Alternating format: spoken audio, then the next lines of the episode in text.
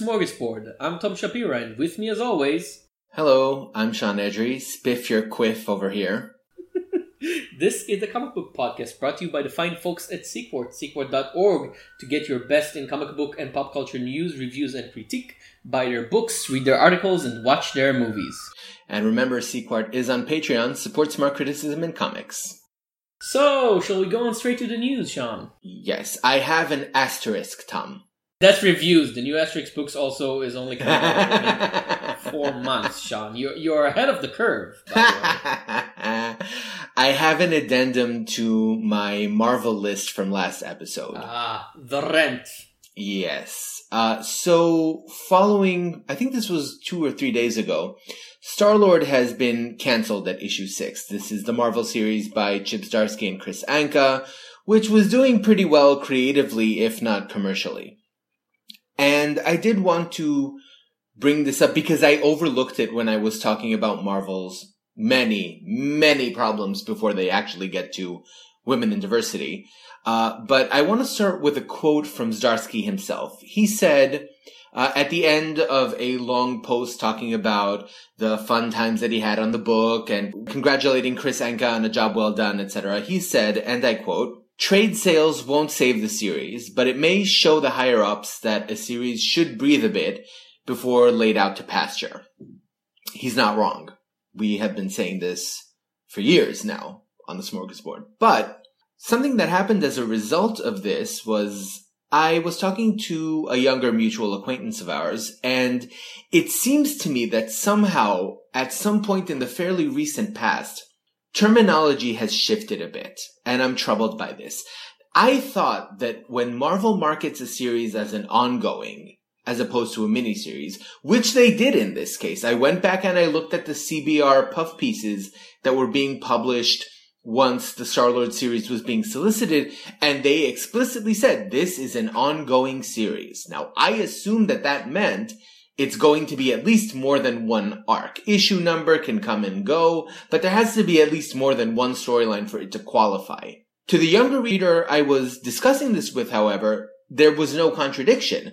It's an ongoing series that lasted six issues and an annual. They had an annual? The annual is, I think, next month or It also month double after. shipped, right? Because if if it double shipped, it's an annual for three months of publication, which is pretty Yeah. impressive way to count a year. It's transparent, right? They're basically jamming whatever they didn't get done in the six issues before Yeah, yeah. cancellation into this special so they can get it out and try, have a hand of some kind of closure, whatever.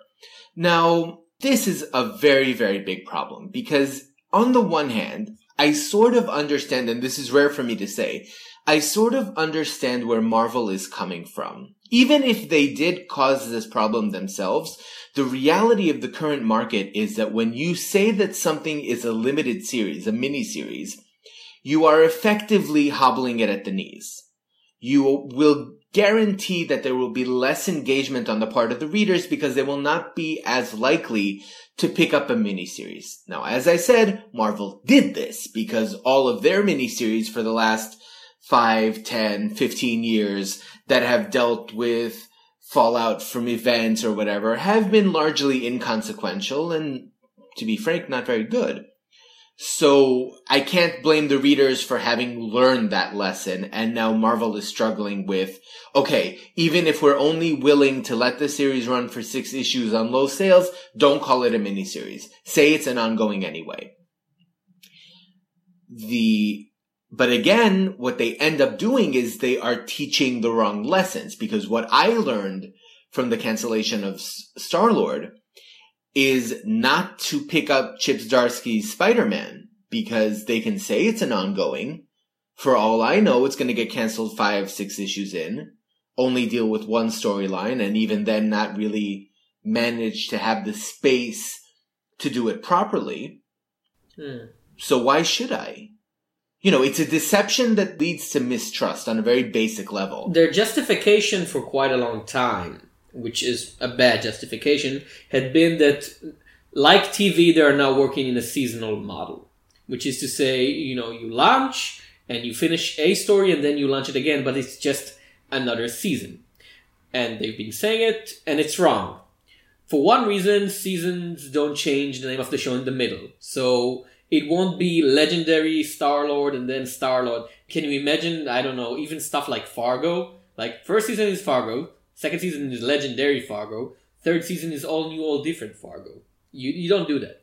B, most of the TV show, I, I've chose Fargo, which is a bad example because it's one of those anthology shows. Most TV shows have a strict progression. And when you're talking about something like Game of Thrones, launching at number one doesn't help because nobody says, well, here's the first episode of this third season of Game of Thrones, start watching from there. Because if you're adapting the, t- the terminology of today's quote unquote peak TV, the big point of it is that you have to start from the beginning and finish at the end. You can't just say, well, it's a new number, it's a new episode one, start there. Nobody starts in the middle season of Mad Men or The Americans or The Wire or whatever. Well, there's another element to that as well, right? Marvel want to invoke the seasonal pass or whatever, but the reality of the situation is when a TV series makes it to air, there will be a certain number of episodes that are guaranteed. When it's network television, it'll be 22 episodes. If it's uh, uh, Showtime or something, it'll maybe be 12, 13, whatever. Yeah, your Netflix, eight episodes, whatever. It is very, very, very rare for a television series, even one that's not doing great in ratings, to be canceled midway through. Exceptionally rare. So it's a little disingenuous for Marvel to say we're taking the television seasonal route because in the television seasonal route, they will commit to a specific amount of episodes. Marvel doesn't even do that. They have never, to the best of my knowledge, said we are guaranteeing this amount of essentially doing what DC did with uh, DCU, right? Where they committed to a certain amount of issues and those issues will see print no matter what the sales are. And then Prez. uh, well, there you go. no, Prez, you're right. But I think also like Prez was a situation where, and I've said this so many times, right? The, the readership does bear responsibility, but not in the way that Brian Bendis says. They bear responsibility in the fact that they don't hold these publishers accountable for what they do. Comic book readers are one of the most passive audiences ever. And it pains me to say it, right? They held Dan DiDio's ass to the fire when he tried to cancel Omega Men. But they didn't do it for Prez because quite frankly, Prez wasn't any good. So nobody was really mourning it going. Some people were. We we certainly weren't. We we were angry on principle rather than in favoring of the comic. Exactly. But nobody forced DC to comply with that request either. And by the same token, you know, Marvel doesn't feel any obligation to say, okay, we're taking the seasonal route. So just so you know, this quote unquote season is going to last 12 issues. It's going to last 10 issues. It's going to last Not, eight not issues. since Millar's Ultimate, right? Not since Millar and Hitch Ultimate season one and then season two, which had the decency to say, obviously Bryan Hitch is not gonna get, not gonna be able to draw 13 issues, so let's do a stop. And then waited for a year and a half, and he was still about two years late by the end of it. But you know, that's our Hitch. Yeah. It does foster a very, very deep feeling, at least on my part, of distrust. I am at the point now where I don't even look at new Marvel releases anymore because what's the point? First of all, you know, I read comics digitally. If it retroactively turns out that Marvel managed to not screw up a series and let it go for 12, 20 issues, whatever, I can always go back and pick it up later. I'm not going to contribute. I'm not going to give them any money for that. There's no point. I don't know how long they're willing to commit to any given project that they put out, no matter how popular the writer, no matter how popular the artist. No matter if the character is two months away from a movie. Exactly! Star-Lord, the film is coming out next month, Guardians of the Galaxy 2, and they have nothing in place for that. I assume they're just gonna, you know, publish a lot of trades. Trades are all well and dandy, but then, you know, you publish a Bendis trade of Guardians of the Galaxy after the film, people are going to take one look at it because Bendis can't do comedy to save his life. They're going to be like, what the hell is this? It's not going to work, right? When Skottie Young was doing Rocket Raccoon, that book was funny in the same way, more or less, as the film. Zdarsky's take on Peter Quill, by the way, on Star-Lord, follows a lot of that sensibility, right? That comedic tone. Bendis? No. Hell no. No. Now, speaking of Marvel books with the word star in the title, see, it's all connected. um, speaking of Marvel book with star in the title, uh, IDW is going to publish Star Wars. And if you're doing uh, like an little spin, what, what, what, what, what, what? Uh, we thought Marvel was publishing Star Wars. Star Wars is owned by Disney. Disney owns Marvel. Marvel Comics. Marvel makes Star Wars comics. IDW is gonna publish Star Wars Adventures, which is a Star Wars titled aimed at kids. Uh, you remember when Dark Horse had the Star Wars license and they had those Clone Wars Adventures? Differently from the more grown up, serious, whatever, grim and gritty regular Star Wars books. IDW now has the license from Lucasfilm via Disney to publish uh, kid sized digest trades for kids, which on its own, fine, you know. I have no opinion whatsoever about about most Star Wars books, but the big question is, what does it say about Marvel? It basically says that Disney trusts IDW, which now recall also publishes actual Disney comics. IDW has the license for DuckTales and Mickey Mouse and, and Donald Duck comics and Uncle Scrooge. The big classics are published by Fantagraphics. Disney trusts just about any other company other than Marvel to publish actual comics aimed for kids, which is astounding to me. They bought Marvel comics, but they don't really care about Marvel comics. And we we knew they bought them mostly for the movie license. Fair is fair. You want to publish the characters. The movies were a big success before they bought them. They're even bigger success now. But they basically bought that company and they're telling the comics department, which was up until recently the department, we don't care about you. You're you're not very good at your job. We're gonna let other people who we think are better do your job for you, i.e., publish Star Wars comics for, for kids because if you publish Star Wars and you can't sell it for kids, you're not doing your job right, right? Yeah. I mean, we were talking last episode about how interesting it was that Marvel's top selling titles, right? The books that make it into the top 20 are all Star Wars books. But even that is sort of what we didn't say at the time was when you're talking about the direct market, that's maybe a hundred thousand people reading comics. Maybe. No more than that. Well, a hundred thousand people for the highest grossing title. There are a lot more people. They're just nowadays there are far more dispersed. We have far more titles and more companies. Absolutely. And that's not even taking into account digital readers, of course. But I'm saying like when Disney look at sales data from Marvel saying, okay, Marvel in the direct market because that's the information that's accessible, a hundred thousand people.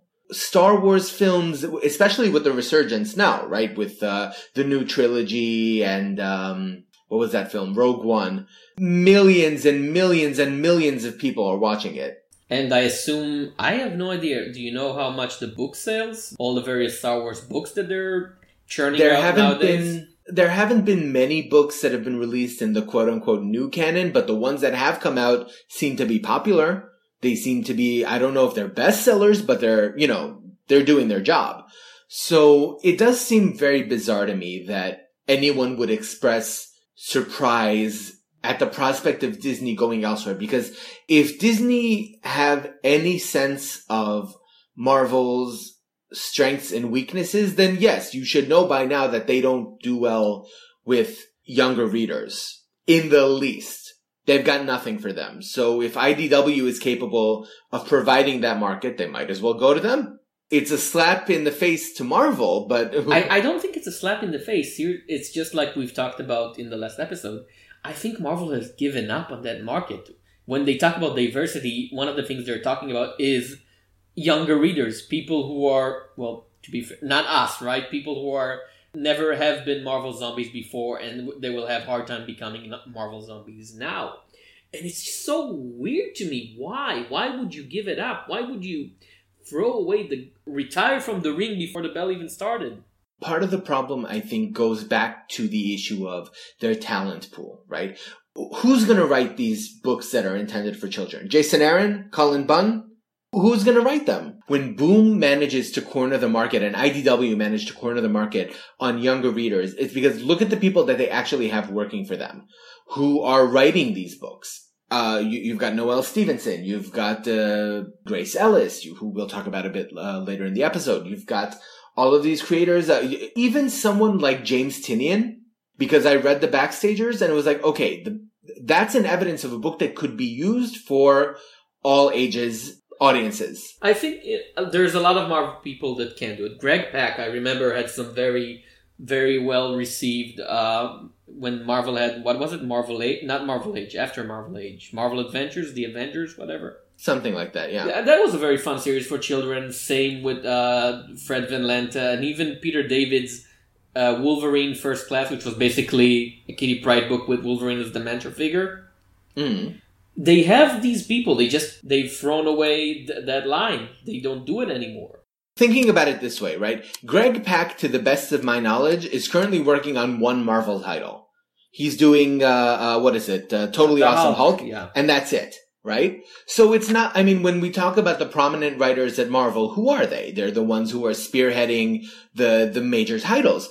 These are not people you'd give all ages books to. Bendis is going to write an all ages book. you you remember Takio, the young adult Bendis book? oh God. Oh, woof, woof. So yeah, it, it does come to, and like on the flip side of that, look at who are working at IDW. I have no problem believing that someone like Kelly Thompson, for example, could do an all ages Star Wars book. Well, Kelly Thompson is doing a Star Wars book right now. They've just announced, but it's one of the regular Marvel titles. She's doing a Captain Phasma book with uh, Martin uh, Checchetto. Yeah, but that's, I'm assuming that she's doing this for Marvel. Yes, yes, yes. Okay, so yeah, that's my point. Like it, for Marvel specifically, what they put out with whatever creators they can get, fine.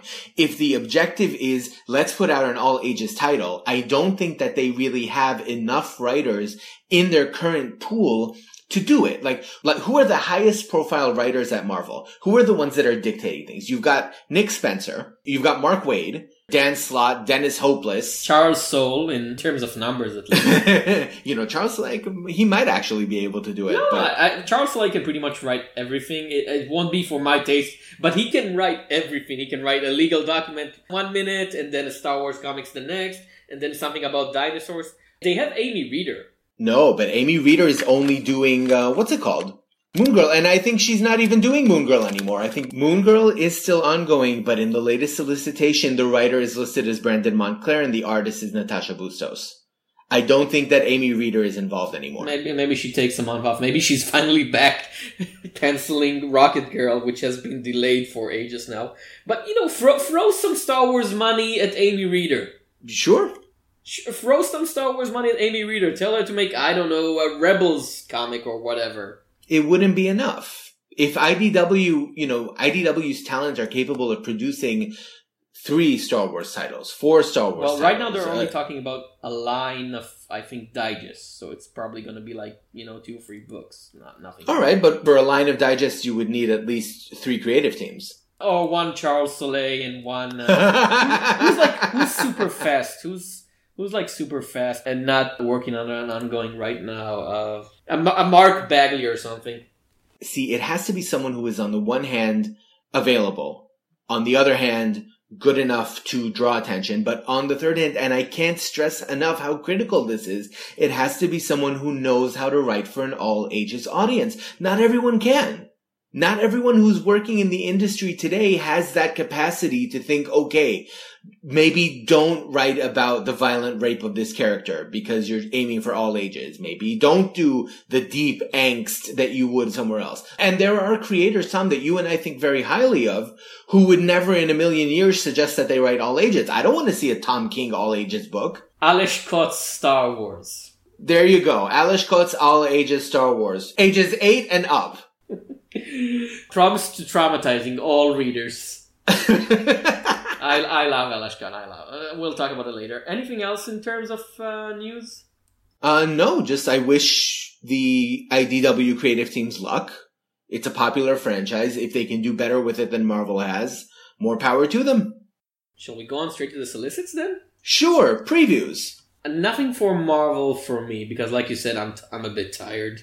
I'm like it's all secret empires and secret wars and secret secrets, and I'm tired. I'm tired. I'm with you there, burnt out completely, but I do have one footnote. X-Men Blue and X-Men Gold, which are the flagship titles of ResurrXion, lest we forget, tie into Secret Empire at issues 7 and 8. These books cannot catch a break. We're not going to talk about the Ardian Syaf thing because it's old news and he's gone anyway, but these books are just doomed. The headlining titles for the X-Men renewal are tying in to a Steve Rogers, Nick Spencer Secret Empire event. There you go. DC, there are actually two things that interest me. One is a reprint and one is something new. I'll start with the reprint. Uh, Batgirl, Stephanie Brown, Volume 1. It's a new printing of the first half of the Brian Q. Miller, Lee Garbett, uh, Trevor Scott run of uh, Stephanie Brown as Batgirl, which a great, great young superhero series. One of the top for me in, terms of like DC doing young adult superheroes. It's in the top three along with Blue Beetle and let's say I don't know Young Justice or Impulse if you want to go solo characters. The first arc is a bit shaky. They're still trying to find their footing and they have to justify why suddenly Stephanie Brown is Batgirl and Cassandra Cain is just like, well, I don't want to be Batgirl now. Throw away the cape and just walk away from the page. And, all the readers are like, what are you doing? But when it when it finds its footing, it becomes like a really great, fun series. Uh, the second half is even better. Have you read it?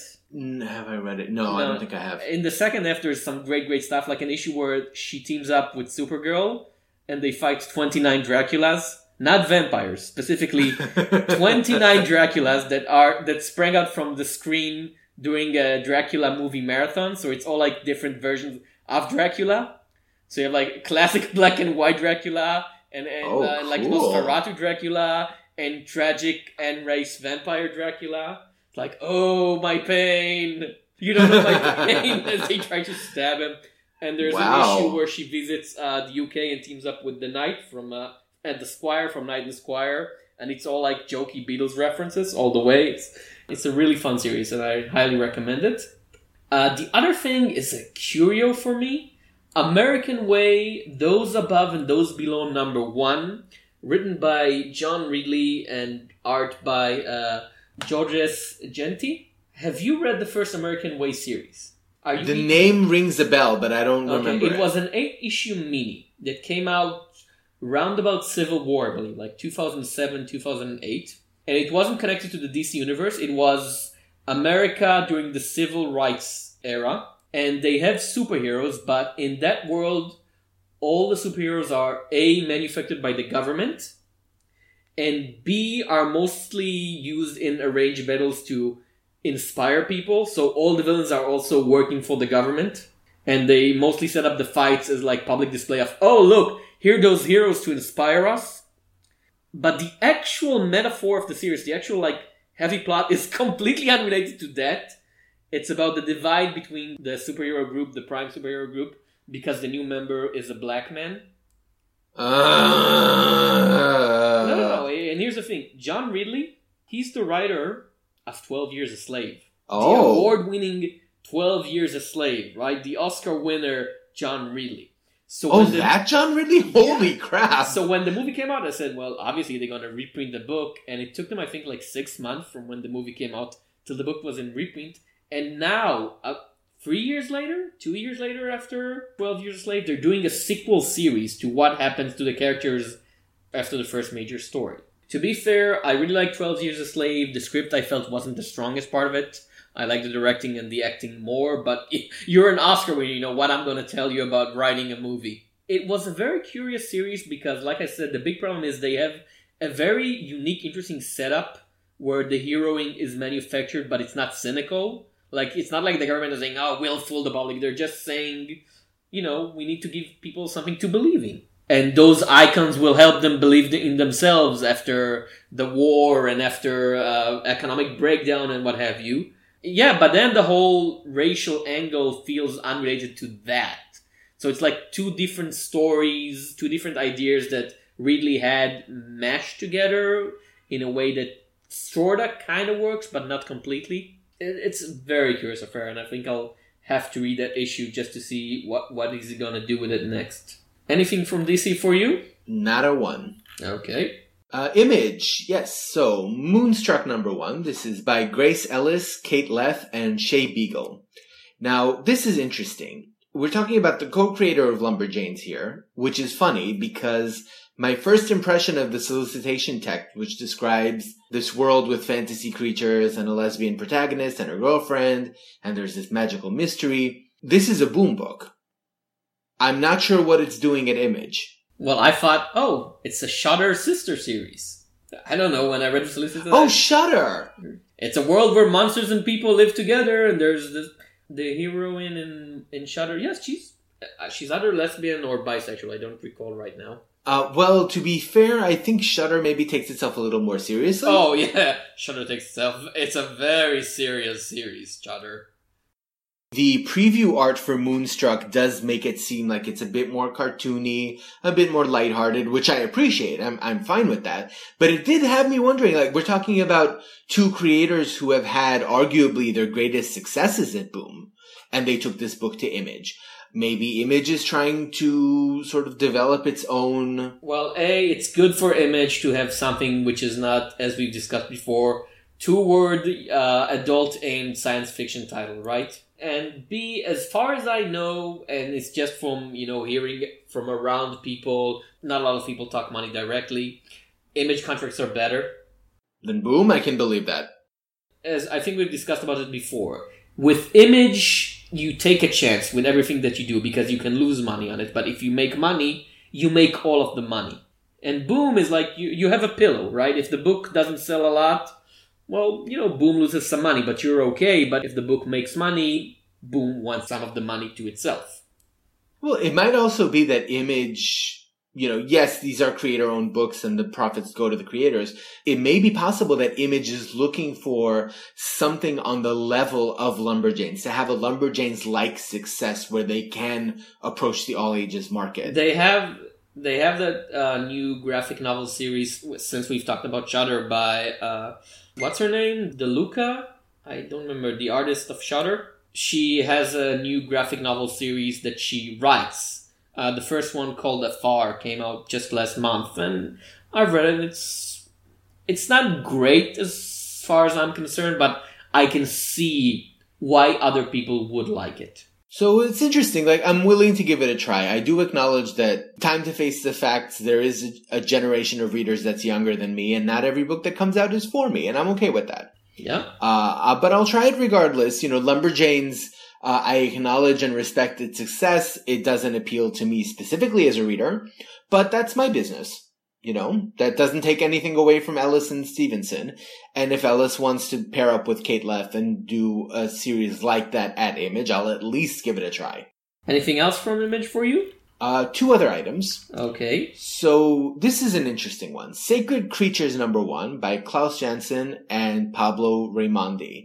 Pablo Raimondi is not the writer on this book. Now, how is that for a trip, right? We're talking about a legend in the industry, Klaus Janson, who for years and years and years has had his name associated with some of the most iconic books in the business. Yeah, but DC and Marvel only. This is his first creator owned work? That seems unlikely, but on the other hand. Maybe, I don't know, maybe he had something from Epic back in the day, but in the last 15 years with the big independent revolution and the new image and all those companies coming into the market. I think that's the first time I heard Klaus Janson A as a writer and B working with a company that's not the big two.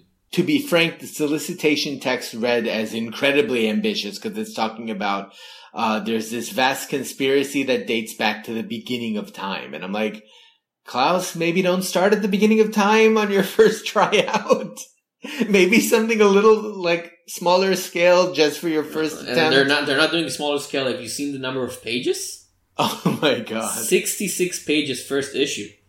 Yeah, well, this has happened a couple of times with Image in the past, right? The Monstress was the same way. Well, yeah, that, that was also very ambitious. Usually, when they want to do bigger, they do it like a double size. Like uh, Paper Girls was 48 pages, Royal City 48 pages, 66 is jumping into deep, deep water from the get go. That's a huge investment for your first issue. It can be. I think even uh, wasn't the Dying and the Dead triple sized. It felt like it. It, it certainly felt like it. That's for sure. But uh, yeah, so it, I, I actually kind of like this process. Like if financially you are required at some point you just have to. There's no way around it. It has to be 4.99 it also bypasses the first issue problem that a lot of these indie titles have where they don't necessarily do enough in the first issue to get the reader hooked. If your issue is triple sized you're probably not going to have that issue. You're not going to have that problem with the with the text, right? You have more than enough space to put out everything you want to put out and bring the readers for more. And also it's appropriate to the price. I, I can't disagree with that. Uh, what's the other thing for, for The other thing is now, this is a curio. It's not something that I'm actually going to pick up, but it's interesting that it's here. Mage the Hero Denied number zero. Written and drawn by Matt Wagner. Now, speaking of unexpected turns at Image, Matt Wagner is doing the third and final book of Mage. This is a series that started in 1984. The first book ended in 1986. Second one started in 97. I don't know what is going on with Matt Wagner because he is this very, very talented writer who I have appreciated for many years. But it's not like he's been keeping busy writing Spider-Man for the last 15 years and did not have time to go back to Mage. Even, you know, he hasn't even done all that much of Grendel lately. So I don't know if he's just been like on a beach somewhere uh, and just enjoying retirement and then woke up one day and said, "Oh yeah, I never actually finished that trilogy." Well, he's also an artist. Maybe he's just doing illustration work or concept art, doing things beside comics that pay more than comics. For 20 years? Uh, no, it hasn't been 20 years. The second book of Mage was 1997. No, but self-owned work is always a trump in the pre-new image era. Self-owned genre work has always been a problem because you never know if you're going to have enough money to sustain yourself. Stray Bullets took what 15 years break before before it came back. Well, that was different. Stray Bullets was an ongoing. It wasn't. uh I mean, Mage was marketed again. Like it goes back to what you promise your readers when you get started. Mage, from the very beginning, Wagner said it's a trilogy. It's a trilogy now that has officially lasted 40 years. I never gravitated towards Mage the way I did towards Grendel for various reasons, but it is interesting that it is starting up again and that it's starting up again in Image because the main publisher that I remember Wagner being associated with was Dark Horse. Now here, here's the thing: Dark Horse right now has that Once and Future Queen. So he, so he saw that as a solicitation. He was wait a minute, modern day modern day Arthur. That's my thing. How dare I'll show those whippersnappers what for. Whoops. Well, listen, if it got him off his rocker and back to work, I'm I'm glad of it. Balsamic Sketchbook and Art Collection. That's an art book by the great, great uh, Giannis. I'm not going to pronounce it right. Milionanis. He's the guy who did Prophet with Brandon Graham for a long time, and right now he's doing G.I. Joe of all things. uh, very, the very good uh, new ongoing G.I. Joe series from IDW, and he's got a very manga inspired, super kinetic science fiction detail loving style. So, if you're an art fan, I highly recommend checking it out in terms of weird things coming back, you, you gravitated f- towards Mage. The Other Side Special Edition hardcover. The what? The Other Side Special Edition hardcover. It's in a hardcover, large size reprint of the Jason Aaron Cameron Stewart Vertigo series. You remember that one?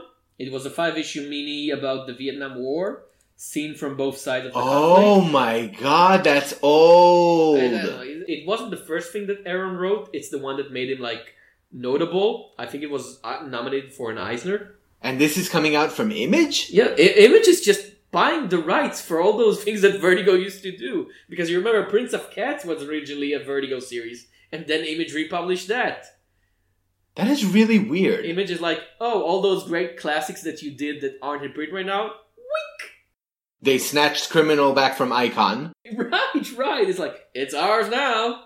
Does that not strike you as kind of weird though? Oh, uh, it's right. It's- well, if this book in print and you haven't read it, it's great. It's a really good war story, and Cameron Stewart art is amazing in it. Yeah, I'm assuming they'll also put it up digitally. Yes, yes, yes, and it's large size, so you know, super great. Uh, Generation Gone. This is the new Ales Kot, Andre Lima Araujo series, and No! No! No! and as I said, I knew you wouldn't like it. Fool me once, shame on me. Fool me twice, shame on you. And as usual for Mr. Kot, it's a super ambitious near future science fiction series about uh, teenagers with black holes and stuff. That's gonna be the name of his uh, biography. Uh, Ales Kot with black holes and stuff. my life. No, what'll happen is he'll call it Teenagers with Black Holes and it'll get banned for the wrong reasons because people will assume things about those titles that are not true. Even I would admit that the last few Kot books weren't as much up to snuff. Uh, material I really like, but it got cancelled after four issues, so I really like what it could have been and then what it was. Wolf, I have no idea what happened in Wolf. Not in terms of it's being weird, in terms of I don't really care about these characters. There were eight issues and I couldn't connect to anybody there. Zero is the thing that I hold to my heart, and I know you hate it, and I know that other people hate it, and I understand completely why they hate it with like burning passion. Well, be specific. The ending is what we hate. When you're talking about Zero, which is that you're talking about like not connecting to characters. I did connect to every single character in Zero up until a certain point. So he did have the ability to create sympathetic, interesting characters, but you're talking about Material and Wolf, and I'll remind you that in the surface, characters were similarly like just, I don't know what their deal is and I don't care. I really like the first three issues of the surface, issue four, again. The problem with, with Kot, for my money, is that he's doing stuff in his career about 15 years too early. Grant Morrison and Alan Moore are doing stuff which is very abstract and weird now because they took the time to build their public cachet, their cultural cachet, and they can do whatever they want now, and people will come to it with some sort of leniency, like, oh yes, it's weird, but I'll try it anyway because it's Alan Moore, because it's Grant Morrison. Yeah, that's an excellent observation. Grant Morrison w- couldn't and wouldn't have done Nameless in the late 80s, in the early 90s. He had to wait 20 years to do something so out there. Same with Alan Moore and with and Promethea. You had to do 20 years of stuff that's yes, its own thing, but communicable to the general public before doing a 36 issue lecture about Kabbalah. And Ales Kot just waited two years and then said, I'm there. I'll do the most out there thing that I can. A big part of that, I think, you're absolutely right. It goes to when you, as a creator, want to be self-indulgent, right? You want to explore themes that are really only interesting to you and to put these statements out and you don't really care what the reception is. You're really only interested in, I want to explore these ideas. I want to do it for me, whatever. Readers will be willing to tolerate that up to a point proportionate to what your cash is, right? Even today, you know, we have criticized Alan Moore in the recent past for being, you know, my Victoriana, let me show you it. Where his comics are not so much stories as lectures. And we don't appreciate it. But the thing is, this is Alan Moore, right? We are willing to, if not directly read his stuff and be, you know, and, and engage with him on that level, we're not necessarily sweeping him under the rug either because well, he not, he I'm, did. Here's the work. thing: I'm not sweeping Ales Kot under the rug. I like this sort of stuff. I like that he's trying, even if he do- usually doesn't succeed, because when you try to something this epic and bizarre, well, you'll often fail. But I understand completely why other people are just like, no, no, no, no. It's not one of those things where I'm with something like Chew. I say I love it, and if you say and if you tell me you don't like it, I'll look at you funny because what's there not to like? With Ales Kot, I'm like, yes, I like it. I understand completely and utterly why you don't want to hear about it even. And that's a perfect parallel, right? Like if John Layman now decided that his next series was going to talk about some niche thing that really only interested him, I feel like his readership, his, his fan base would be like, okay, we don't really get this. We're not really into it, but you go ahead and do it, right? And we're not going to say anything about After it. After 60 issues of Chew, we're willing to let it slide. He put out Chew, and you know, Chew's not the only thing that he's done. He does have a certain history of putting out for lack of a better term, people pleasers, right? Books that people enjoy and can go back two years later and say, isn't this fantastic? And now, yeah, if he wants to indulge himself, that's fine. Ales Kot doesn't really have that. The best thing that he ever had on his CV in terms of the amount of people that actually enjoyed what he was writing was that Secret Avengers run with the talking bomb. And that was a long time ago. And even then, it didn't set anything, like, it didn't exactly change anything. It's, it's one of my favorite Marvel series of the 21st century century. Great, but who talks about it now? Yeah. Granted, that's because of Marvel. That's not because of Kot, but that's still the, the end result of that is, you know, that run came out and it's five, six volumes ago. That's it. Okay, and the, the last thing from Image, there was one other thing. Uh, by chance or providence, it's a collection of free one shots by the great Becky Cloonan, written and drawn, that she did several years ago. So there's Wolves, The Mire, and Demeter. I have not read them yet. My friend and uh, sometime guest of the show, Aviv Tzipin, has read them at the time when they came out and told me they're amazing. They only came out digitally originally, so now she puts them all in one like one nice trade paperback, 15 bucks, 120 pages, and when Becky Cloonan is drawing, I'm there. When her hand is on the on the pen, on the pencil, whatever, I'm there, and she's a pretty good writer also. So yeah, sure. Yeah. I will say, I mean, of the three, I think I've only read uh, The Mire, but The Mire was phenomenal. Oh, great, great. So I have your approval as well. Yeah, she, I mean, it's Becky Cloonan. You know, she's one of those creators who at a certain point, this is also like, you know, in contrast to Ales Kot, this is a creator who has made a name for herself for being consistently good and consistently engaging to the point that when they say, okay, here are some Becky Cloonan one shots from however long ago that you've never read, you can still make a certain assumption about the level of their quality. I was lucky to read The Mire as like a standalone text. I thought it was amazing. So the prospect of more of that, sure. Anything from Dark Horse for you? Yes. Two items, neither of which I'm directly recommending as a reader, but I think are interesting that they're here. Groo, Play of the Gods number one, which is a four-part miniseries by Sergio Aragones, Mark Evanier, and John Ursek, with colors, I think, by Tom Luth. Uh, Groo is back. Well, he hasn't really left. Uh, it's Well, what's your take on Groo? Uh, I I like Groo at, at a portion.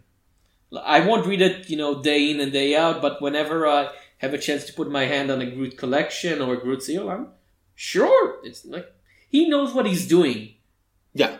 Uh, Sergio Aragones is super duper extra mega whatever talented cartoonist. Groo is his comfort zone. It's the thing that he knows what to do, and he does it, and he's good at it. Uh, it's a sequel to uh, there was another Groo serial with the word gods in it just last year.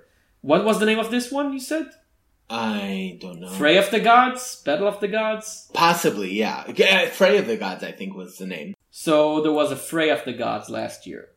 And now there's Play of the Gods. Okay, that's fine. Uh, one other thing, and this, well, th- this connects to something that we talked about previously. So Zodiac Star Force is back for another four part mini. Cries of the Fire Prince. This is with Kevin Panetta, Paulina Ganucheau, and Jen Bartel. This is another example of what I was talking about earlier as a book that is not for me per se, but I'm glad that it's back. It's clearly appealing to a generation of readers younger than me, and I encourage them to check it out.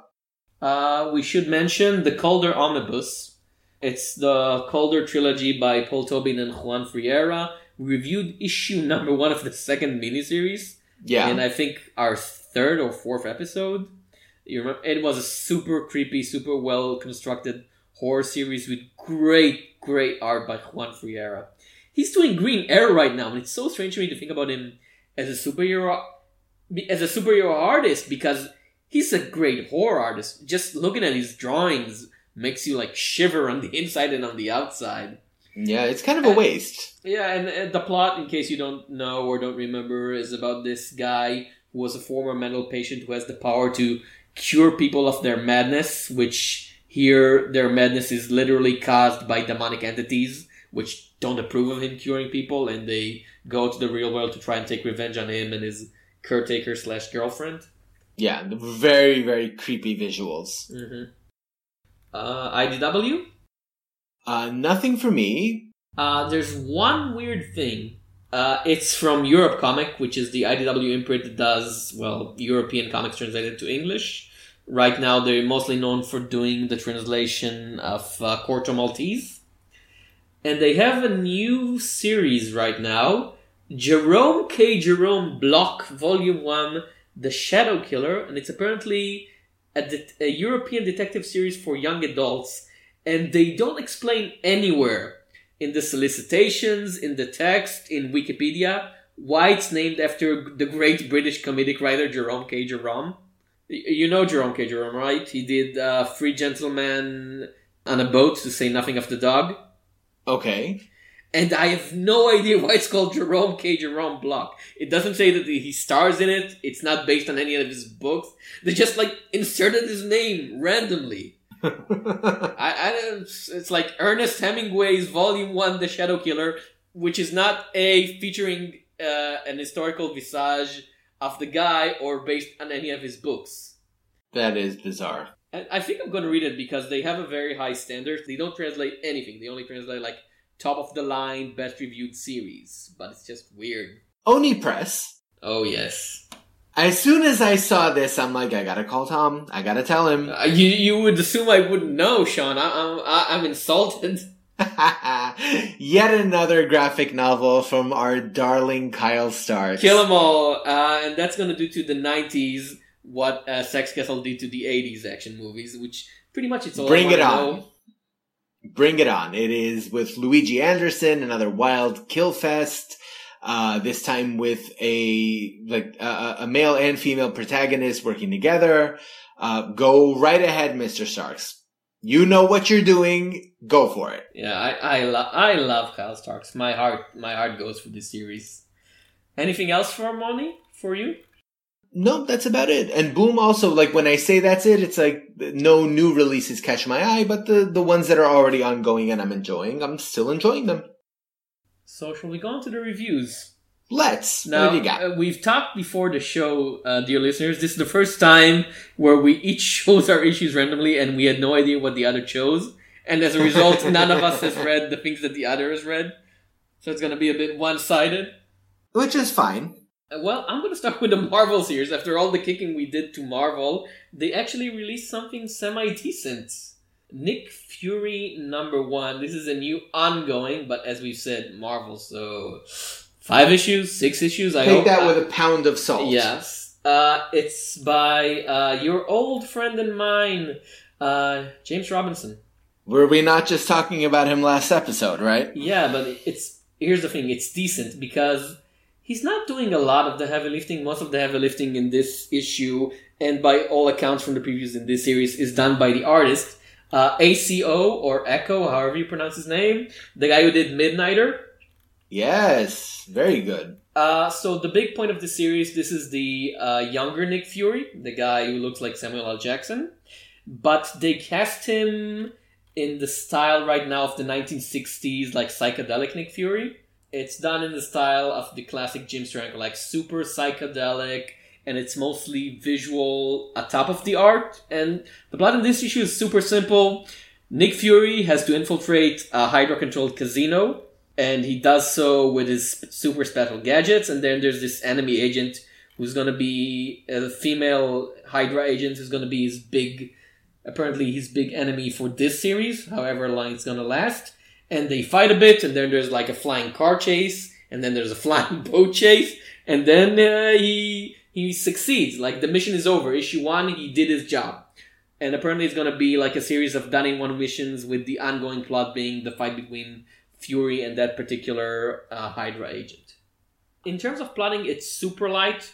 There's the job, going to this casino, steal this thing, and he does that.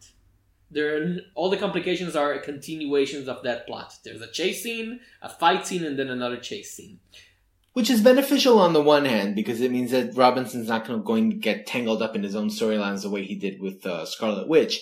But the flip side of that is it seems to me that It's it's style over substance, totally and utterly. Which isn't going to last very long. I mean, style over substance can keep people's attention for a limited run, but Nick Fury, I think, is being posited as a major character in the new configuration of the Well, Marvel like I universe. said, it's one of those things where the Marvel idea of an ongoing actually worked for them because if it's just six or eight or even twelve issues, like two arcs and done, it's fine. That's that seems like a natural length for that type of thing. Uh, Echo's art is very very pretty, like, and he does some really creative layouts. When Nick Fury enters the casino and he uses his special devices to slowly disconnect all of the various uh, cameras and cause like a riot in the background. So he has uh, diversion in order to enter the safe. It's all done in a series of panels, uh, shortcut panels or when he sees Right. everything through various camera angles. He stands in the middle of a big room with a big double splash page. Most of this issue is double splashes, by the way, but it's busy double splashes. It's not just here's he, you know, jumping and giving a punch or something. Things happen all the time. This series is constantly on the move. Right, and that has to come from Akko. Midnighter was the exact same way. I will say though that like with Midnighter, there is a bit of a clarity problem. Here it's less of the art and I think really more of the coloring because it is like super bright, super garish, neonish, color upon color upon color, and it's one of the things where with Steranko for all the creativity he had in the panel design and the action, he had a very standard color palette at the time, right? Most of the time. Yeah. So you can, it was very simple. So you can see what happens even though he's doing all those complicated things in the main story. And here the colors obscure things a bit. Sometimes I have to stop doing an action scene and wait, what's happening? Who's in what angle here? But you know what? And as far as new Marvel launches go, this one that catches the eye immediately, and it has its own personality, and it makes an effort. I don't know if they're gonna let it uh, keep on, but it makes an effort to not be part of the main Marvel universe. There's no guest appearance by Spider-Man or the X-Men. Nobody. It's Hydra, but nobody talks about the Secret Empire. Thank God. It's just it could take place in the 60s for all we know. It could be, I don't know, Nick Fury Max or whatever. You read this thing, and if you like it, you like it for what it is. You don't want it being dragged into all of those crazy, stupid crossovers. and Yeah. I'm happy that Robinson is just letting the book breathe, that he's not trying to overcomplicate stuff for now, and just letting this story be what it wants to be. Okay, so I've got World Reader number one from Aftershock Comics. This is by Jeff Loveness, Juan Doe, and Rachel Deering. And this is a book that, in my opinion, succeeded on every level. The high concept is it's sort of an interesting attempt to answer the Fermi paradox, right? The idea of, you know, if the universe is so huge and life has evolved on other planets, then where the hell is everybody? And the answer that this issue suggests is a quote from one of the, the protagonist of the series where she says, We weren't alone, but we are now. So something has been killing entire worlds, right? Sarah, the protagonist, is part of a team of astronauts who are moving from planet to planet and constantly finding just these ruined civilizations. No bodies, no organic matter of any kind, but just everywhere they go, these civilizations have been destroyed. The unique thing is that Sarah, in addition to being an astronaut, is also a psychic, meaning that she can communicate with the dead. Now, her team is very skeptical about that, obviously, until she does manage to communicate with one lone spirit on this world that they're exploring, and even the spirits are gone, and the spirit gets eaten up by something else that's out there. We have like several layers that are working at the same time, and I think creating a really, really textured and interesting first issue. You have this setup to this mystery, right? What is killing all of these worlds? What's destroying these civilizations? You have a relatively small cast, right? It's Sarah, her commander, who's very skeptical towards her supposed abilities, and you have her friend who supports her, isn't entirely sold that she can do what she claims she can do, but is like, well, if you can, then great. If you can't, that's fine. I, I like you anyway. And you have this antagonist that is, on the one hand, not clearly defined, but enough of what they are capable of is communicated in the issue that you get the threat, right? So often we say, like, one of the problems with the first issues is it's not clear what the conflict is. Here it is. It's very obvious, right? There is this figure that is both annihilating planetary civilizations and also consuming their souls somehow, right? It's, it's stripping all life and afterlife from a given world. And the only person who can read this world and try to figure out what's going on is Sarah. Hmm. Very, very interesting. It's uh, it's an premise. ongoing or a limited series. Uh, To the best of my knowledge, this seems to be an ongoing, but you know, take that for what it's worth. I don't, I don't know one way or another. Uh, but I am here for the duration. I want to read more of this. I'm very curious. I like the characters. I like the central conceits. I'm on board. Loveness is a name. He has history, but I can't, from the top of my head, name one thing that he's done. he did the five issue Groot series before the oh, current oh, one. Oh, right, right. Where Groot, it starts off with Groot in a wrestling ring. Mm, Yes, I remember.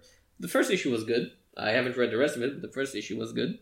They were actually pretty good. Interesting. Uh, it's always nice to see a new publisher just taking a hold of the market and stating its claim and being serious about things. Aftershock and Black Mask, I think, are benefiting at this point from being so far off the beaten path that they are able to do all of these offbeat and unusual storylines with It's very image from what you're telling me, and a lot of Aftershock titles have been very image esque. I feel like if this had been an image book, it would have been maybe a little more cerebral. Because Image is trying, from the looks of their current lineup, they are trying to go more towards not necessarily hard science fiction in like, you have to know physics in order to understand the story, more towards heavy technobabble, something like Odyssey, right?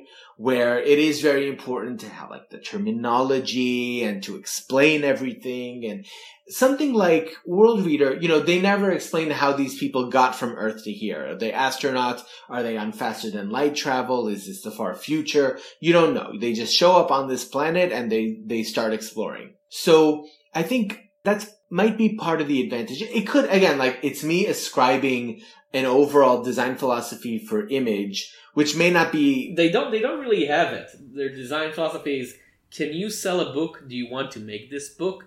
We'll publish this book. Please sell this book. But more of this is exactly what I'm looking for. So it's not that I can even complain, right? Whether it's, and honestly, whether it's Image or Aftershock or Black Mask or Boom does not make any difference to me. Yeah. Now, uh, because next review that I'm gonna do is gonna disprove your idea of Image as a cerebral company for thoughtful science fiction. Uh, Plastic number one, written by uh, Doug Wagner, who I don't know from Adam, with art by Daniel Hillyard, with coloring by the great Laura Martin. It's a five issue mini, I believe, about a guy who used to work for the company, possibly the CIA, possibly the NSA, uh, and has been out of service for years and now spends his time with his girlfriend, uh, basically murdering people along the US, road tripping and murdering people. And also, his girlfriend is a plastic doll. She is a plastic sex doll Oh dear. and she's kidnapped. Her, his girl, his plastic girlfriend, is kidnapped by a mob boss who forces him to to like kill in his name. Like you know, do do your job for me because you've hurt my son. You on a on a road trip, he basically almost murdered this mobster's son, and now he has to work for this mobster as a killer for hire. Uh, You know what? I really liked it. It's like it's a very dirty feeling book. It's a book that kind of makes you want to take a shower after you read it it's not doing it by mistake. It aims to make you feel like that. It's if it would have been dirtier in terms of the art, if it would have been bloodier and gorier, it almost could have been an Avatar book. It's not quite there. It's like it's almost there. It, which I think it's good for you because you you, you pretty much hate Avatar books, right? Um, I'm not a fan of the. Blood and guts and more guts. The problem with Avatar is it is always so transparent that they do it just to be gratuitous. It's the gratuitous thing that I have a problem with. Like, if you absolutely have to have a damn rape scene, if that is like the cornerstone of your storyline and you know that you have to make a comment on it and it is so important, fine, go ahead. If you're doing it just to show like, and then this lady gets raped and then she, uh, she has a Cthulhu baby and then let's have a shot of her vagina exploding. Sure. Uh, uh, why not? Let's have some viscera flying around. Like, yeah, okay. So you're just doing it to shock people. So this one is not that, and it has a strange like sense of humor. He, our serial killer protagonist, goes into this grocery store and he has a very funny conversation with the grocer, saying, "Oh, uh, the credit card machine is so slow. Feel free to browse at our magazines, even the ones wrapped in plastic, because if the owner doesn't care about getting us a new machine, as far as I'm concerned, you can take whatever entertainment you like." And he buys like a brush and he says, do you have maybe another brush? She doesn't like this brush, and obviously the grocer has no idea what he's talking about. He's gonna clean like his plastic girlfriend. Just a very odd series. I had no idea what it was about when I started reading it. I just said, well, it's an image number one by people I don't know. I'll give it a shot. And when the violence started, it felt so weirdly out of place for what happened before that you just sort of have to laugh because it's so over the top, almost to an Eric Powell level. And I, it's it's not the greatest thing ever, but I really like it. We don't even see scenes where he imagines her responding. There's it's never like a ventriloquist from the Batman. It's just him talking to this plastic doll, really lovingly, promising he, he'll take her see Rome. He just he browses in the bookshop and he see a book about touring Rome and he says, "We'll go to Rome." Obviously not by plane because people they won't allow you on a plane. We'll buy a boat. Wow. It's just a lovely little book about a mad killer and his plastic loved one. Well, I hope they're very happy together. So I read, speaking of being completely off the beaten path, Fail Safe number one. This is by F.J. DeSanto, Todd Farmer, and Federico Dell'Occhio from Vault Comics. Oh, there, there's another new company. I heard many good things about their stuff. Haven't read anything yet. Not from this one. Oh, okay, okay. So the premise is that uh, a man has been hired by the United States government to hunt down nano enhanced rogue soldiers. After he killed the last one 10 years ago and finished the job, he adopted that last soldier's daughter, raised her as his own. 10 years later, there's a whole new bunch of weirdos who are using perfected nanotechnology to trigger other sleepers all over the country. And it is dreadful, Tom. Dreadful. The problem lies wholly with the creative team here because what they do here is completely inadvertently, in my opinion, they demonstrate how cliche these elements have become by importing them wholesale. And what do I mean by that, right? The idea of nanomachines enhancing the human body, sleeper programs, the one guy with the guns who will save the day but has to be dragged out of retirement, right? He has to be blackmailed. You come out of retirement and help us or else. These have become such stock tropes at this point that if you're going to use them, at the very least, you have to put your own touch on them. You have to change something, some detail to make it your own. And what DeSanto and Farmer do is just cut and paste these concepts. There's no originality here. There's no attempt to break the mold in any way. The protagonist's name is John Ravane. What? Say again? John Ravane. R-A-V-A-N-E. Oh. I mean, That's not a good name. that they might as well have just called him John Revenge. At least that would have been, but that would be a farce, and that would You be you remember you remember that movie After Earth? Cypher Raige? played by what's his name? Will Smith. there you go. Who named Cy- the character, so I mean, two years later he would play Deadshot and that would not be the stupidest named character that he ever played. Not even slightly. That just goes to prove the point, right? Not a spark of originality here. Any other interpretation of this story, any other variation, would have at least thought, okay, how am I not being cookie cutter here? And for Vault Comics specifically, right, like you're saying they're making a reputation for themselves by getting original concepts. This is not one of them, you know, and if you are going to be so completely paint by numbers, then it'll appeal to someone. There's always an audience for the old fashioned tripe, reheated and sent out again. There's always people there for that. I just don't think that this has anything to recommend to it besides that. And even then, like, if all you're looking for is a story about a bunch of guys running around shooting each other and sleeper agents and nanotechnology, just read a Warren Ellis book. Any Warren Ellis book at all. Just take like random Warren Ellis pages from random books and hook them together. Oh, I here's one from Mek, and here's one from Storm Warning, talking Tokyo Storm Warning, and here's one from Red, and oh, I've just borrowed two pages from The Authority. What's this? Is Astonishing X Men five issue run? Yes, I will. t- I'll, I'll just take.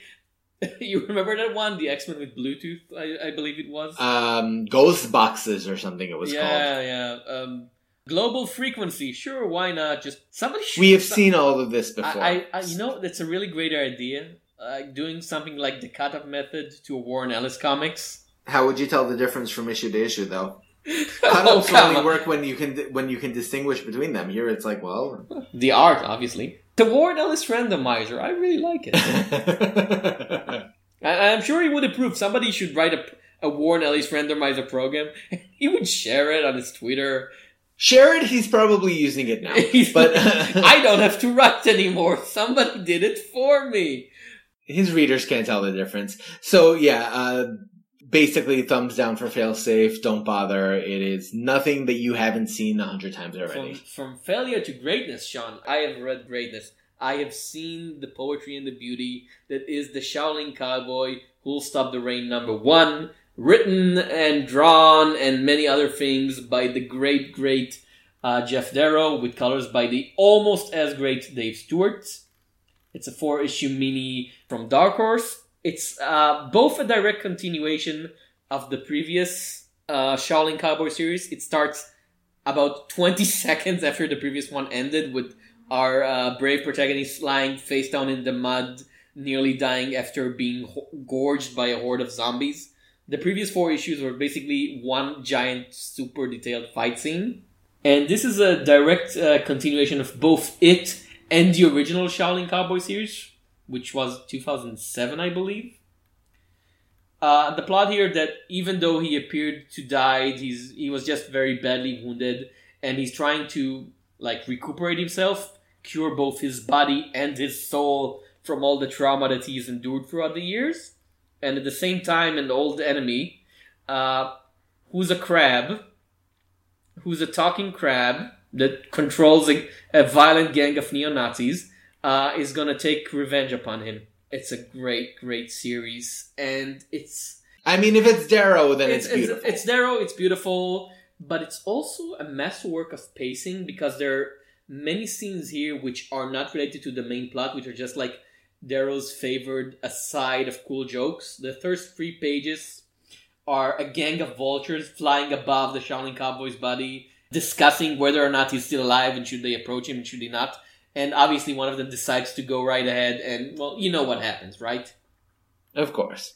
And then there are like a two-page scene of him uh, sending his soul to battle with the guardian of the Hellgate to like save his soul. Oh, you should come with me. You were this close to death. I must take you now. Which are things that are not technically related to the main plot, but are flowing so effortlessly into the story, and the story itself never feels like it's just stopping. The jokes are part of the story and are all related to this strange thematic narrative that Darrow is doing here, which is we have this guy who's almost a saint. Like he's a really good guy and he wants to save people and he doesn't do harm by anybody. And he's basically living in the crappiest crap world possible. Everywhere he goes, he's surrounded by the lowest common denominator of American trash culture. Like he walks down the street and he kneels to pray and these disgusting dude bros just throw beer cans at him for no reason. And there's a truck passing by and it's a family of like extreme Christians who call in their favorite oh, radio Oh, station no. to ask about if Jesus had a gun, which gun would he use? And obviously, the radio Oh. host answers, "Oh, son, Jesus is a gun."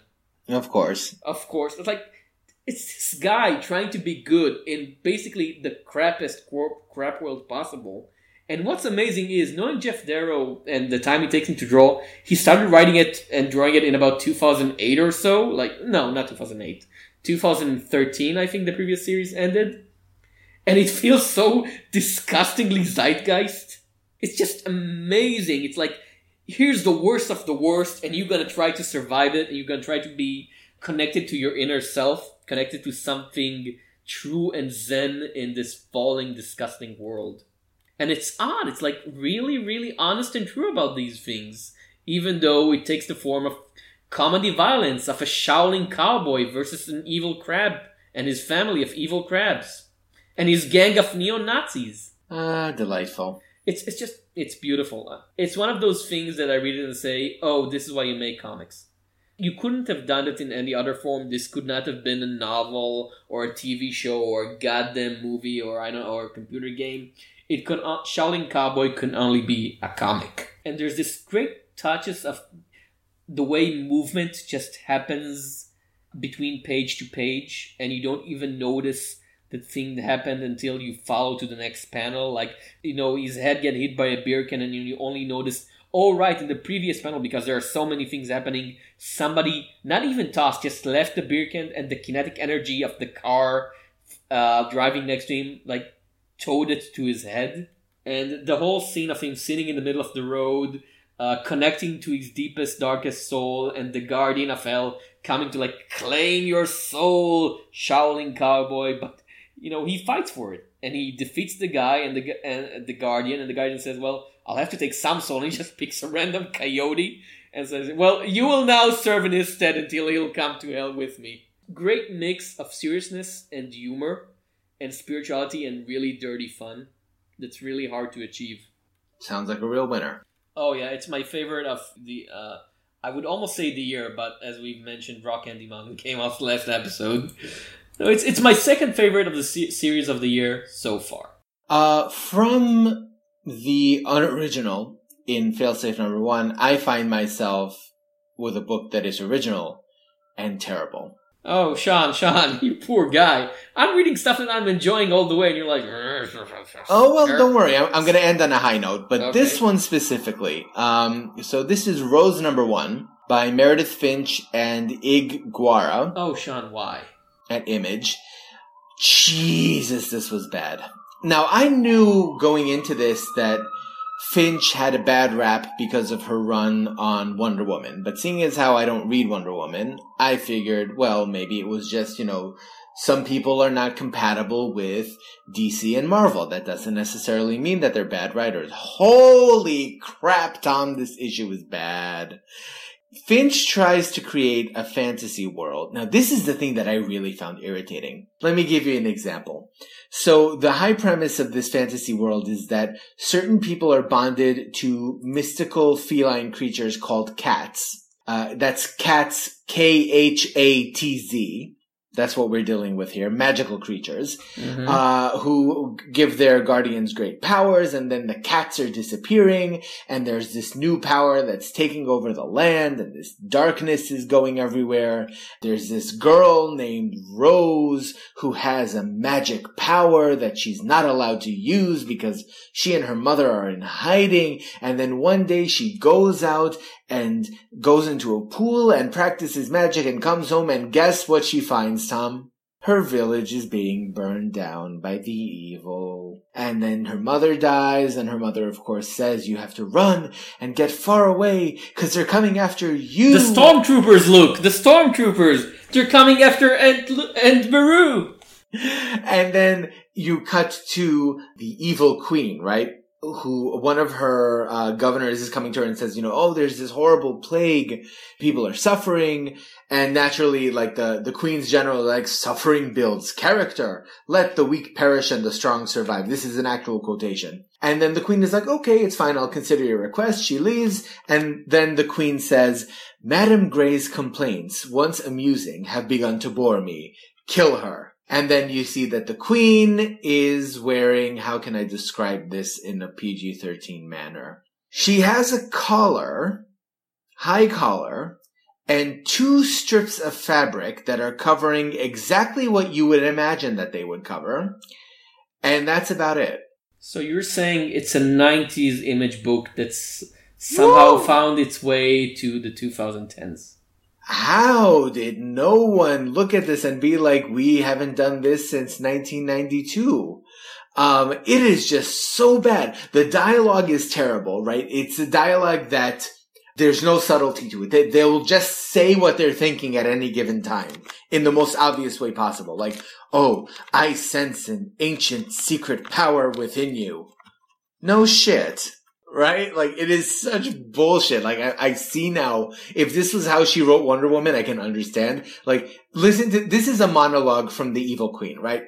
For years I have searched through dusty tomes, scoured the minds of countless puny wizards, all to find the key to my revenge. And finally I have succeeded. I will not allow anything to threaten that, not when I am this close to victory. My wraiths are the perfect tool, drawn to a magic that is no longer their own. Go, my children, find the source of the magic and bring it to me. And if you should encounter that fool Dante in your search, you know what to do. Way to lay it out there, Miss Finch. Like, That's He-Man. That's He-Man-esque right there. wow! So bad. And I, you know, if it had been played for laughs, that would be one thing. If Yeah, it were- is. It's like if it was like Tom Scioli, semi-distant, like through the 1980s toy commercial lens.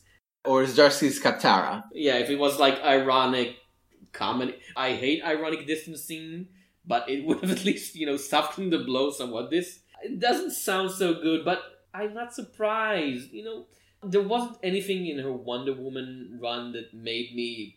I haven't read a lot of it that made me say, "Oh yeah, sure, I, I want to read more by her." And I don't think I ever heard anything else that she's done. She's written, I think, some stuff for Dynamite, I believe, but you know, usually, usually with Image, we we've discussed before. The big problem is they only take people who you've seen before. You would rarely be surprised to say, "Oh, this guy's at Image," and so for the first time in a long time, we're like, "Oh, she's at Image." I I haven't thought about her at all.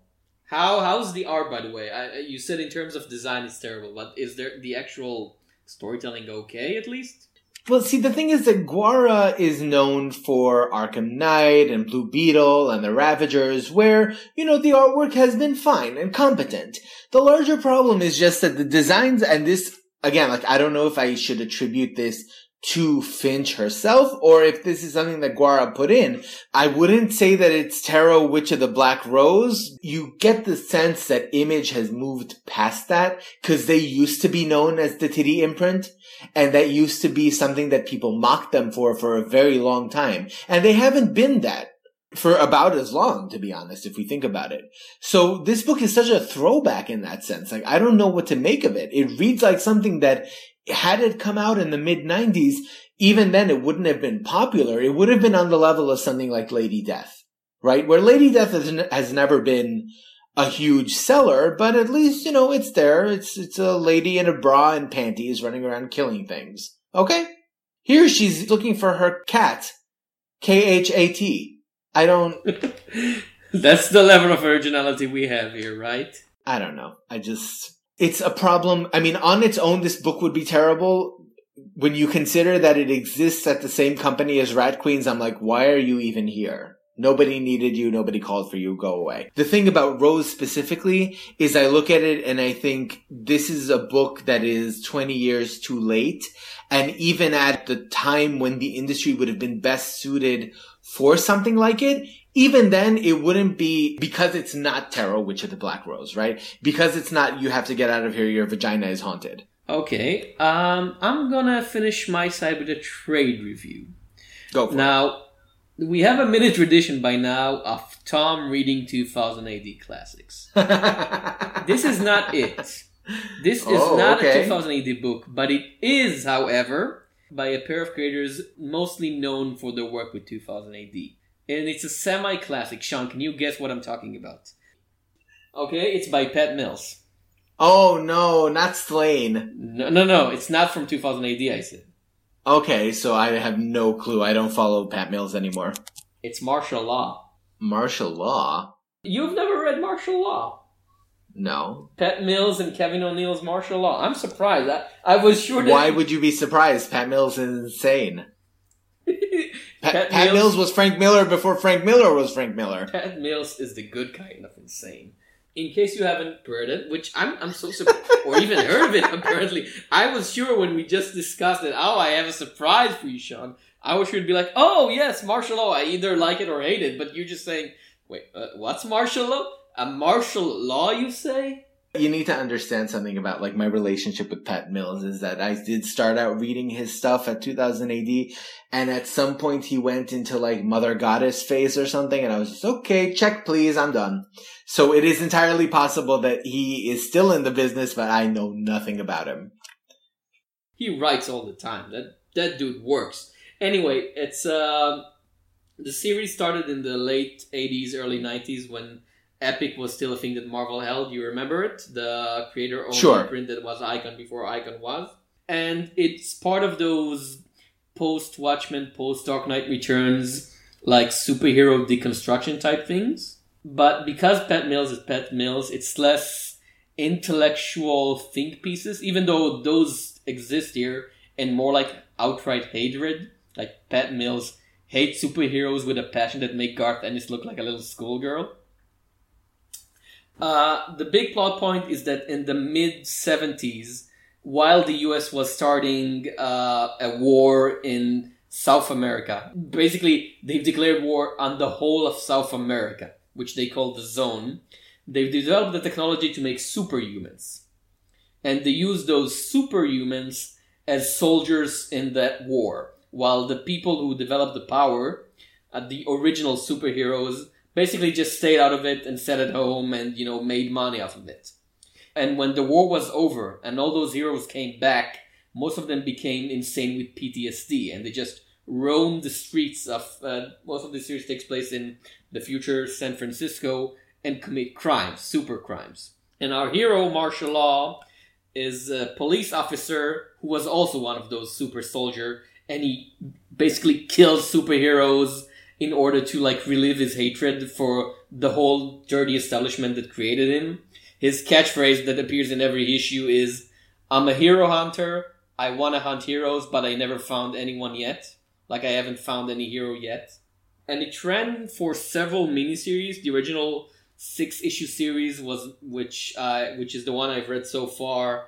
Mostly dealt with him trying to prove that the public spirits, the Superman esque first superhero, is a serial killer in his spare time.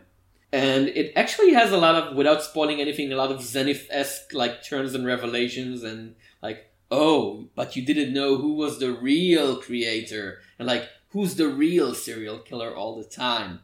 And then the second meaning, which I just finished today, uh, Marshal Takes Manhattan, is about him coming to New York to take revenge on a Punisher esque vigilante who was the guy who was his torture instructor in the war. Okay. And it's a very curious thing. Like the first three issues, I think Mills and O'Neill, who, by the way, O'Neill is on top form here in terms of like strange comedic turns and every, you know, all the background is covered with, with funny graffiti and over the top jokes and things you don't catch in the first time you read it. And all the character designs are super over the top parodies of classic Marvel and DC heroes. Uh, so the first three issues, they're still trying to find their footing, and I think in terms of uh, American pacing, because they they're still used at the time, I guess, to the 2000 AD five pages, seven pages, and then you're done. And now they have almost 30 pages per issue at this point. So it's a very long, long, drawn out action scene and talking scene, and people explaining and re explaining the nature of that universe. But when they get into groove, especially issue 5 and 6, they do some real impressive and I, I dare say almost Alan Moore in his prime esque dissection of the genre. Uh, because you wouldn't expect Pat Mills of all people for, you know, intersectionality there's a whole issue fight scene, issue five, where we get uh, cuts from the main hero's girlfriend. She's like a feminist uh, scholar, and she does like this huge critique of the superhero in the eye of religion in terms of American war in South America, of the dirty wars that the CIA and America waged during the Reagan years. And he actually manages to tie it all in a fairly surprisingly intelligent manner, which is something I really wouldn't expect for Pat Mills, who's creator that I enjoy mostly for his outburst of, of energy and insane creation, creative decisions of, oh, let's throw that over there and let's throw that over there. And this is him basically just slowing down and saying, well, okay, let's think about things. And let's consider the way all those things are tied together. And it's so weird. It came out in the late 80s and, and it has all the resonance of something that would come out now you know one of those big think pieces that you would find on something like Sequart that would say okay let's think about this in terms of our of, of our era and of the wars we waged at the time. And he takes something like the punisher in the second series and he turns on its head the idea that there was ever was such a thing as a good soldier in that war because the thing about the Punisher is the character we're supposed to ignore the fact that he was a soldier in Vietnam. Other than oh, he was a soldier, he knows how to kill people, he's very good at it. We don't. We never supposed to ask what exactly did Frank Castle do in that war where America bombed villages, right, and tortured people. And and this guy, this this Punisher esque their prosecutioner or something like that, I don't remember his name exactly, has this huge triad about, you know, we, I did what I had to do and we fought the good fight and I have to and and I'm still fighting right now and I have to save people and Marshal Law is just like, no, you, you were a monster and you made me and others like me into a monster. There's this really like grim scene with him explaining to all those young soldiers, young super soldiers, about how to withstand torture. And Marshal Law is saying, but you've basically taught us that nobody could withstand torture for a long time. So what's the point of showing us all of those dirty, disgusting techniques other than to tell us how to do them? And this guy just winks at him like, I never said anything how to use them. Wink. Uh huh. That's a, I really like it. I'm surprised. I, I found I thought it would be like awfully old fashioned, but it's it holds up really really well.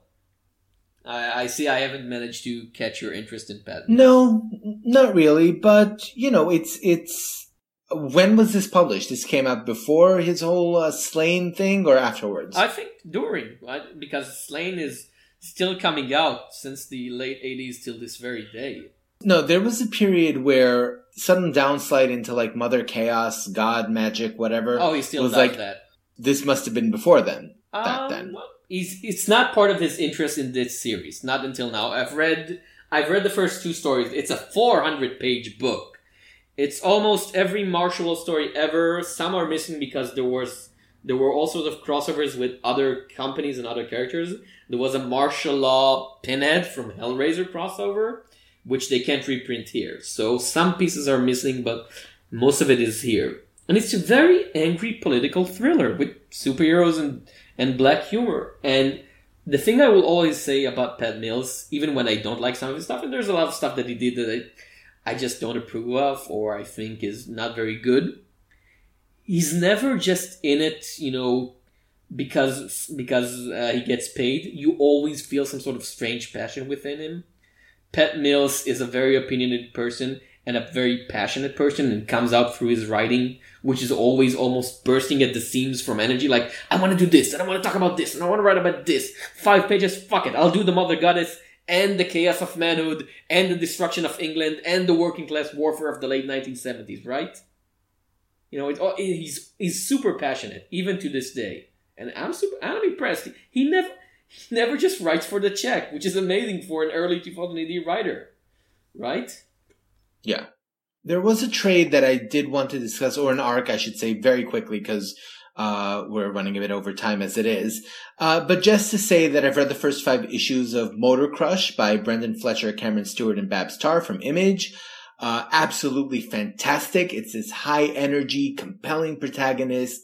The world is very interesting. The art is beautiful. The team did so much better here than they did with Batgirl. I liked their initial run on Batgirl. It sort of lost steam after a while, but this is just so much more charming. Uh, the premise is this protagonist, Domino Swift, is, uh, an underdog in a Grand Prix race while she's secretly participating in illegal races to make enough crush, which is a chemical that makes bikes go faster unless they overdose and go insane. Uh, very interesting stuff. And I was reading the first couple of issues and really marveling at how captivating it is. Like you just get sucked into the story and you follow it and all of these different mysteries are playing out and these characters, uh, just a, A-list work across the board. This is a solid, solid creative team and I strongly recommend it. I, I'm, I'm gonna check it out. It was on my to read list, definitely. Wow, so that was a longer than expected episode. Sean will have It to was. cut, cut, cut during the editing. I will do what I can. But, uh, yeah, so for the smorgasbord, I'm Sean Edry. And I'm Tom Shapira. Until next time. Bon appetit!